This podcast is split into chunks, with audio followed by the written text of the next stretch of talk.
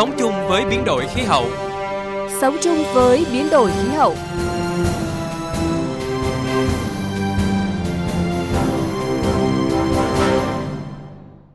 Biên tập viên Minh Khánh và Nghiêm Hùng xin chào quý vị và các bạn. Mời quý vị và các bạn đến với chương trình Sống chung với biến đổi khí hậu ngày hôm nay.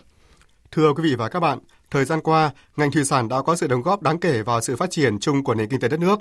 Đặc biệt năm 2018, với sự bứt phá ngoạn mục, thủy sản Việt Nam đã tạo bước đột phá trong xuất khẩu với giá trị lên tới 9 tỷ đô la Mỹ. Và năm 2019 thì với mục tiêu xuất khẩu 10 tỷ đô la Mỹ, ngành thủy sản đang tiếp tục thực hiện nhiều giải pháp để thúc đẩy sự phát triển của sản phẩm thủy sản với định hướng không tăng sản lượng mà tăng về mặt giá trị. Trong đó việc ứng dụng khoa học công nghệ là một yêu cầu tất yếu, đặc biệt với con tôm, một trong những sản phẩm xuất khẩu chủ lực. Đây là nội dung được chúng tôi đề cập trong chương trình Sống chung với biến đổi khí hậu ngày hôm nay. Trước khi đến với nội dung chính của chương trình sẽ là một số thông tin mà chúng tôi mới cập nhật. Vừa qua, Cục Biến đổi Khí hậu Bộ Tài nguyên và Môi trường, mạng lưới các tổ chức phi chính phủ Việt Nam và quốc tế về biến đổi khí hậu và nhóm công tác của các tổ chức phi chính phủ về biến đổi khí hậu đã cùng nhau ký kết bản ghi nhớ hợp tác trong lĩnh vực biến đổi khí hậu. Theo bản ghi nhớ, các bên sẽ tăng cường hợp tác nhằm nâng cao nhận thức, năng lực giữa các cơ quan về biến đổi khí hậu, phối hợp chia sẻ các thông tin về dự án ứng phó biến đổi khí hậu cũng như những kinh nghiệm và bài học thành công thực hiện ở từng địa phương. Chiến dịch Go Green do tập đoàn FTC tổ chức thường niên vừa khởi động thành công với 10.000 cây giống được phủ xanh tại nhiều tỉnh thành trong cả nước. Mang thông điệp phát triển xanh đón chặng đường dài, mục tiêu của chiến dịch là góp phần tái tạo lá phổi xanh cho Việt Nam và lan tỏa thông điệp bảo vệ sinh thái tự nhiên đến cộng đồng và xã hội. Theo công trình nghiên cứu của Đại học Utrecht, Hà Lan, khu vực đồng bằng sông Cửu Long đang đối mặt với công cuộc khủng hoảng tiềm tàng vì tình trạng khai thác nước ngầm bừa bãi dẫn đến nền đất bị sụt lún, trong khi nước biển lại không ngừng dâng lên. Theo dự báo, gần như toàn bộ vùng đồng bằng sông Cửu Long sẽ bị chìm dưới mặt nước vào khoảng năm 2100 theo tốc độ sụt lún hiện tại. Đây sẽ là một thử thách lớn. Hầu hết người dân ở Nam Á và Đông Nam Á đều không biết rõ về các nguyên nhân gây ra ô nhiễm không khí cũng như những hiểm họa đối với sức khỏe về lâu dài từ tình trạng này. Đây là kết luận được tổ chức tư vấn y tế công Vital Strategies Mỹ đưa ra cuối tháng 3 vừa qua. Theo tổ chức tư vấn y tế công, rất nhiều nội dung về ô nhiễm không khí, gắn kết nó với môi trường, biến đổi khí hậu, nhưng không thể đề cập nhiều đến vấn đề sức khỏe. Ô nhiễm không khí gây ra khoảng 7 triệu ca tử vong sớm mỗi năm, trong đó có 1,5 triệu trường hợp ở Nam Á và Đông Nam Á. Thưa quý vị và các bạn, sản xuất nông nghiệp công nghệ cao đang trở thành xu thế tất yếu trong nền nông nghiệp hiện đại. Trong đó, nuôi tôm ứng dụng công nghệ cao giúp nông dân chủ động trong sản xuất, giảm dịch bệnh, nâng cao sản lượng. Đây là yêu cầu đặt ra với ngành tôm trong bối cảnh con tôm là một trong hai sản phẩm xuất khẩu chủ lực của Việt Nam đang được ngành thủy sản tập trung phát triển. Áp dụng nuôi tôm thẻ chân trắng trên ao lót bạc theo công nghệ Biofloc với mật độ cao, sản phẩm tôm của Hợp tác xã Tân Hưng ở ấp Bổ Vững, xã Tân Hưng, huyện Cái Nước, tỉnh Cà Mau không chỉ đạt hiệu quả cao về mặt kinh tế mà còn góp phần bảo vệ môi trường. Phóng viên Đài Tiếng Nói Việt Nam giới thiệu đến quý vị và các bạn mô hình này. Nuôi tôm theo công nghệ Biofloc là một trong những công nghệ hiện đại có vốn đầu tư lớn. Tôm được thả nuôi với mật độ cao, các yếu tố môi trường được khống chế, hạn chế đến mức thấp nhất ảnh hưởng của bên ngoài đến ao nuôi, tạo điều kiện thuận lợi cho tôm sinh trưởng và phát triển tốt.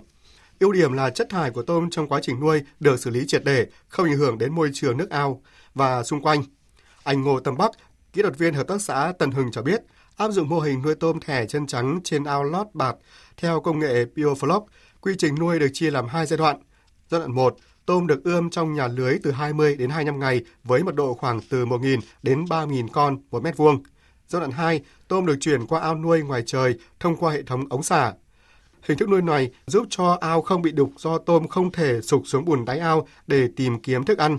Tôm rất mau lớn. Mặt khác, do thời gian nuôi nhanh, giảm thiểu được chi phí thức ăn. Nuôi tôm sạch theo quy trình VietGAP, tôm bán được giá cao. Cái mô hình này thì mình nuôi giảm cái lượng thức ăn, giảm chỉ số BCG với lại hạt lóc nó tạo ra đó, có vi sinh có lợi là thức ăn tự nhiên của tôm. Mình giảm lại lượng thức ăn, giảm chi phí nuôi mình, tiết kiệm trên 20-30%. Nuôi tôm theo công nghệ Biofloc, thay vì nuôi tảo, người nuôi tạo môi trường nuôi các vi khuẩn dị dưỡng có lợi, phân hủy chất thải trong ao nuôi thành cơ chất mà tôm có thể sử dụng lại, không tạo thuận lợi cho vi sinh vật gây bệnh phát triển.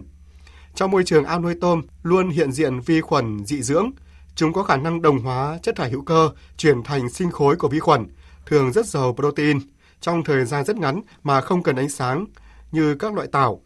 Việc sử dụng các hệ thống quạt nước hoặc sục khí trong ao nuôi giữ cho vi khuẩn và các hạt floc lơ lửng trong nước, cung cấp đủ oxy hòa tan cho hoạt động trao đổi chất của vi khuẩn. Anh Trần Văn Xía, một hộ nuôi tôm ứng dụng theo công nghệ Biofloc cho biết. Hiệu quả cái là mình nuôi số lượng dày được, chứ mà mưa gió rồi thịt bột nó không có tuôn xuống được. Chứ mình nuôi men vi sinh không à, tôm nó phát triển rất mau lắm. Tiền mình cũng rút ngắn mà thời gian cũng ngắn hơn. Nuôi lại một vụ rồi, thấy mình có lợi, nuôi nó khỏe hơn dữ lắm. Nó là ở 60% ăn lên. Mặc dù chi phí ban đầu để đầu tư cho mình nuôi tôm thẻ chân trắng trên ao lót bạc theo công nghệ Biofloc là không nhỏ, nhưng lợi nhuận người nuôi thu về sau mỗi vụ tôm khá lớn. Do đó, mô hình đã thu hút được đông đảo thành viên hợp tác xã nuôi thủy sản năng suất cao Tân Hưng tham gia. Thời gian đầu vẫn còn khoảng 90% thành viên thiếu vốn sản xuất, thì sau vụ nuôi tôm 2018, nhiều thành viên đã có trong tay bạc tỷ, nhờ hợp tác hỗ trợ nhau cùng áp dụng mô hình nuôi tôm tiên tiến.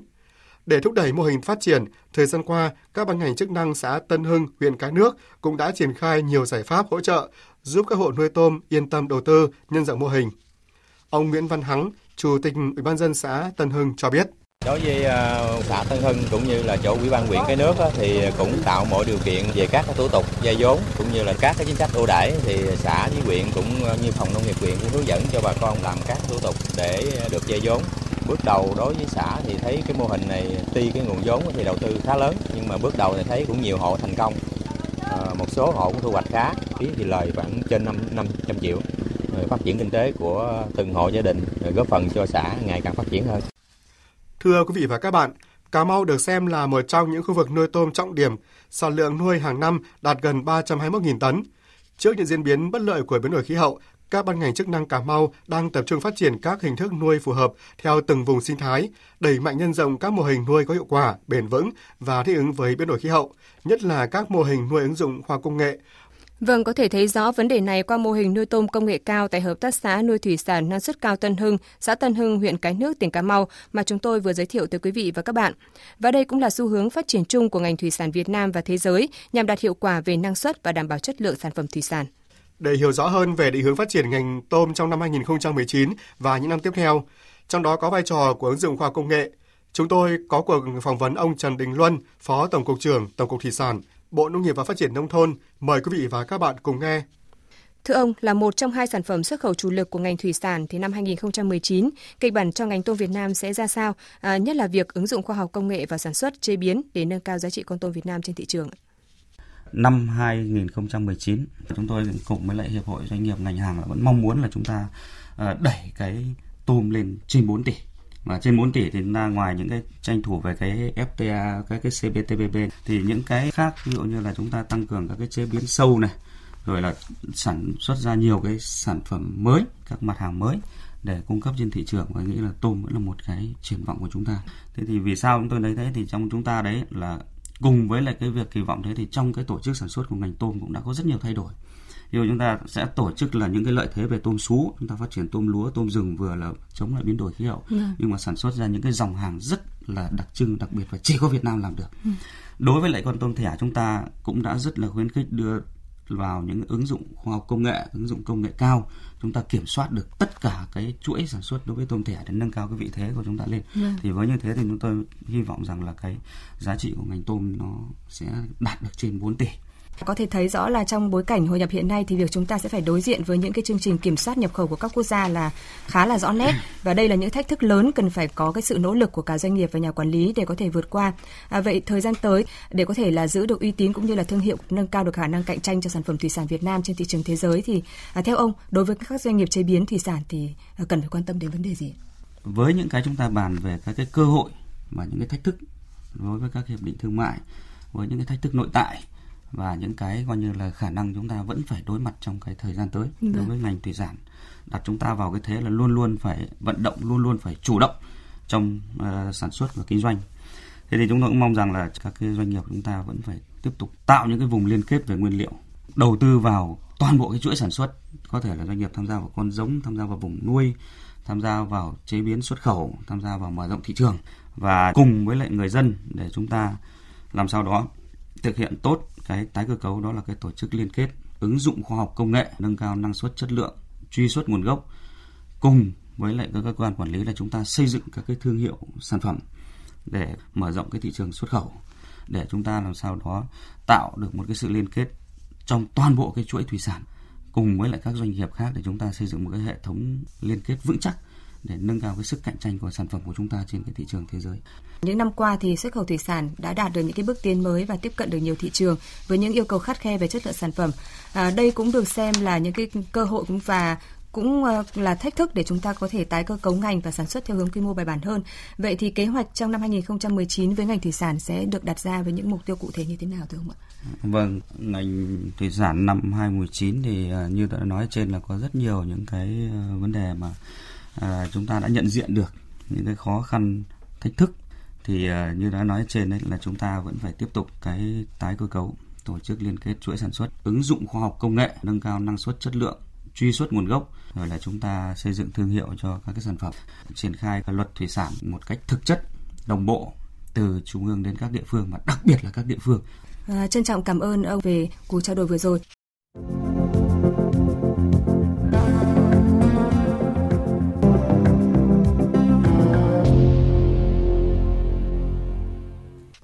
Thưa quý vị, thưa các bạn, ngành tôm hiện chiếm vị trí quan trọng hàng đầu trong sản xuất nông nghiệp nói chung và ngành thủy sản Việt Nam nói riêng. Hiện mặt hàng tôm chiếm 50% tỷ trọng xuất khẩu của ngành thủy sản.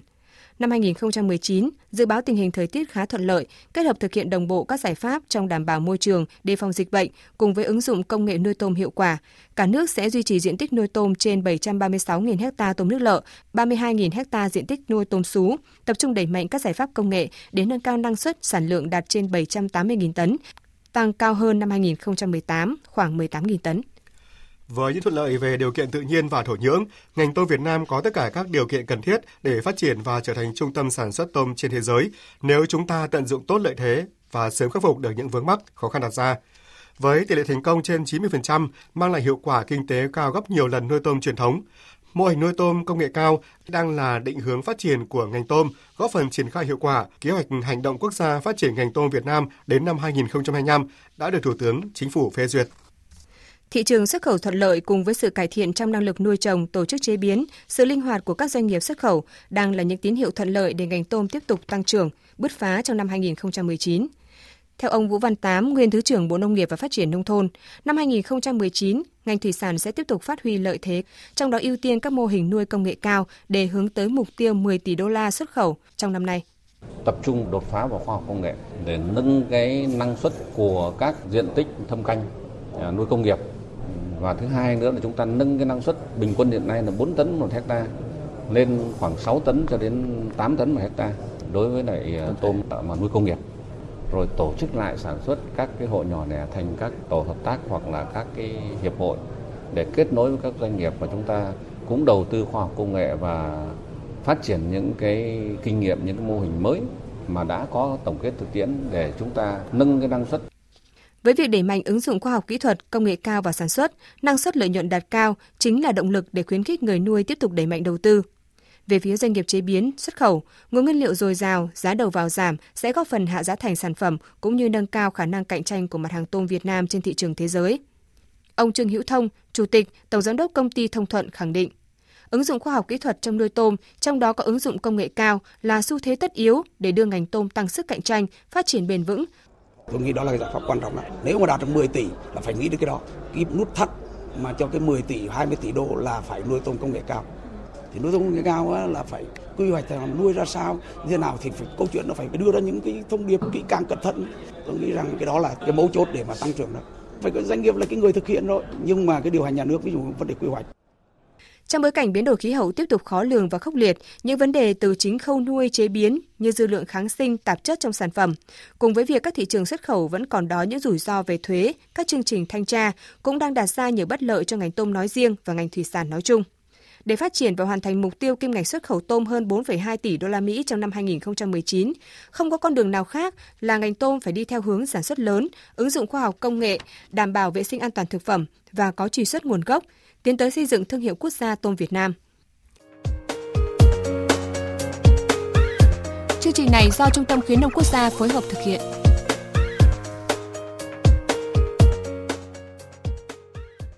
Thưa quý vị và các bạn, Tới đây, chúng tôi xin kết thúc chương trình Sống chung với biến đổi khí hậu ngày hôm nay. Chương trình do biên tập viên Minh Khánh biên soạn và thực hiện. Cảm ơn quý vị và các bạn đã quan tâm theo dõi.